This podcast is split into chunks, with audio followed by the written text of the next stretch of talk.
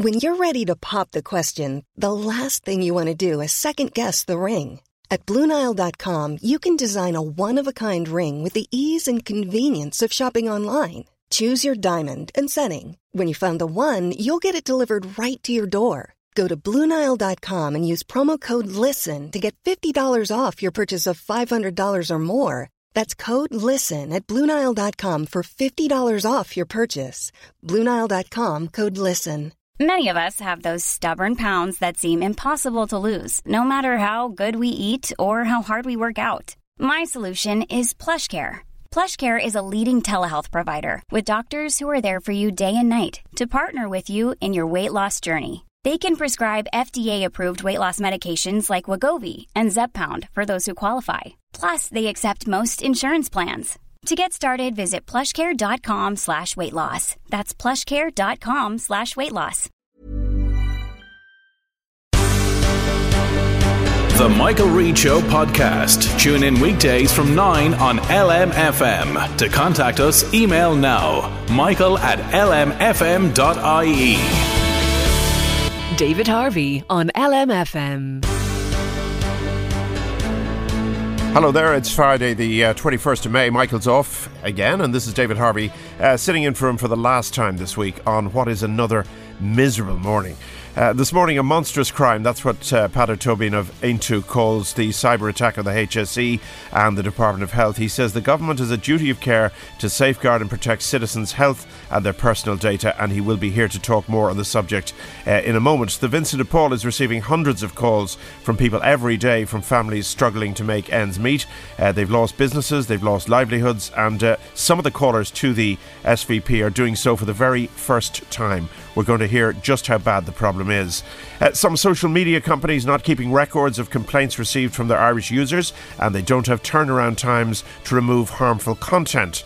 Uh, we'll be talking about that with Imelda Munster. She'll be here to give us the full picture. Uh, we'll also hear how some believe that asking older people to cocoon and telling them they're vulnerable has just reinforced ageist stereotypes during the pandemic. And the nosediving of cancer research as medical professionals deal with COVID and lots more as well from around the region. Uh, it's all between now and 11 o'clock. If you want to comment on anything on the programme, you can, of course, do so. Uh, you can text us, you can uh, WhatsApp us. It's 086 1800 658. 086 1800 658. And obviously, uh, we're available right across social media. But first this morning, uh, an attack on the most vulnerable within Irish society. That's the sort of language uh, Peadar Tóibín of Aontú has been branding the cyber attack on the HSE and the Department of Health uh, as the state continues to reel from these extraordinary attacks on the systems from the Wizard Spider Group. Uh, Peadar says the government has a duty of care to safeguard and protect citizens' health care and their personal data, and he's on the line. Good morning, Peadar. Good morning to you. Thanks for coming on. It's the latest uh, now is that uh, the government have managed to obtain a court order against these hackers, and indeed anyone who wants to sell or publish uh, the data which has been stolen. I mean, is this going to make any difference? Well, I suppose listen, this is a nightmare situation um, that the country is in. Um, in in terms of treatments, um, I, I've heard reports that chemotherapy delivery is down 15% in some hospitals, scopes are down 70% in some hospitals, outpatients treatments down 70%. And we had uh, Paul Reid tell the High Court yesterday that potentially you know all the information is compromised uh, within the uh, within the HSE, and um, so we have reams of information, many of it which is phenomenally sensitive information. Like all of us would have information um, that we wouldn't like to be in the public domain through our health service, and all of that, you know, has the potential uh, to reach the public, which would be a disaster. And and um, you know, this is, I suppose, a step that the government has to take to at least try to close down the legal routes in which this information could travel. Yeah, you, have been you've been talking about their competence. We'll come to that in a second. But there's also a confirmation today from the Minister for Health that an encryption key has been made available, which will unlock the hacked data. So it has been decrypted. We will now be able to uh, you know, open it all up again. I, I, it, it's it's kind of odd. It seems odd to me that um, these people, and I believe it's come from them, have handed back the way for us to get back into our system. It's very strange. Um, now, there's there's obviously a, a lot of um, a, a, lot of let's say uncertainty with regards to the veracity of this decryption key. So, um, this to a certain extent could be a key which could have malware within it, which actually could do more damage to the system. And I believe that the HSE are using it virtually um, currently to see, uh, you know, is the malware functioning on it. Um, also, it, it, it's hard to know whether or not the decryption key could actually uh, does it operate at a speedy rate or a slow rate. For example, in the United States, um, a similar key was handed over to an energy company uh, who used it, but it happened so slow that actually the energy company uh, backed up, uh, had a backup of its systems and uh, operated from that perspective.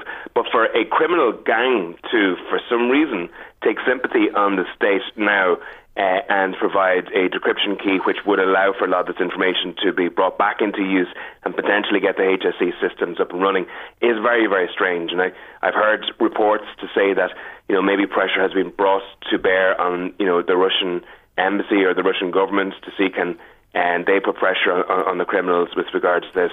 And the government has assured us that no money has changed hands. I, I would hope so because paying ransoms in, in this sort only encourages this type of behaviour uh, and actually empowers the the criminals to, to do more. And yeah. that's the last thing we need to do. It all sounds somewhat implausible, actually. But um, you, you have been quite vociferous about this NCSC. This is the organisation, uh, the National Cyber Security Centre, which is charged with protecting us, which is uh, seems to be, uh, by anyone's standards, relevant to the, the size of what we're dealing with, somewhat pathetic. Uh, five million budget, no director, uh, and, and no ability, by the looks of it, to protect us.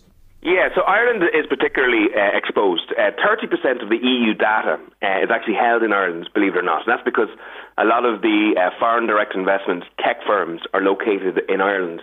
Um, and as a result, you'd imagine that this country would have a significant focus on data protection. And um, you know, one there's actually two significant organisations in this country that are tasked with uh, helping the country. That's the National Cyber Security Centre. Uh, I raised it in the Dáil with the Taoiseach during the week, um, and you know it hasn't had a director for nearly a year, so it has been rudderless from the top to a certain extent. And um, it has a budget of five million euros. Now, to put that into uh, perspective, uh, the department of the Taoiseach, Micheál Martin's department, had a budget for 17 million euros for PR alone just last year. Did they spend it? They spend it. 17 million on PR. They spend 16.9 million euros uh, on PR uh, just in the in the Taoiseach's department last year. A figure over three times the amount that was spent uh, on the National uh, Cyber Security Centre. That's a lot of PR, isn't it? a phenomenal amount, uh, and it just shows you. You know, if, if anybody ever asks me what are the priority of government, I will say, look at the budget. The budgets will tell you exactly what the priorities uh, are. Uh, and you know, there's obviously PR is three times more important mm. to the government than than that. Yeah. The other organisation that's that's really uh, key as well to protection uh, cyber wise is the uh, Communications and Information Service Corps. That's called the CIS, and it's part of the Defence Forces. Never heard of it. And it's, it's, it's one of those uh, operations that just works quietly in the background. Now, what's happening at the moment is that the HSE have called them in to help them with this ransomware attack.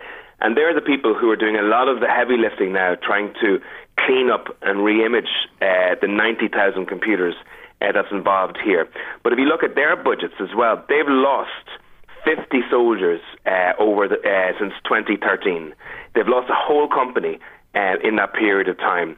And in actual fact, a third of their positions are currently unfilled. And what are they, Peadar? Is it sort of a little spy operation, is it?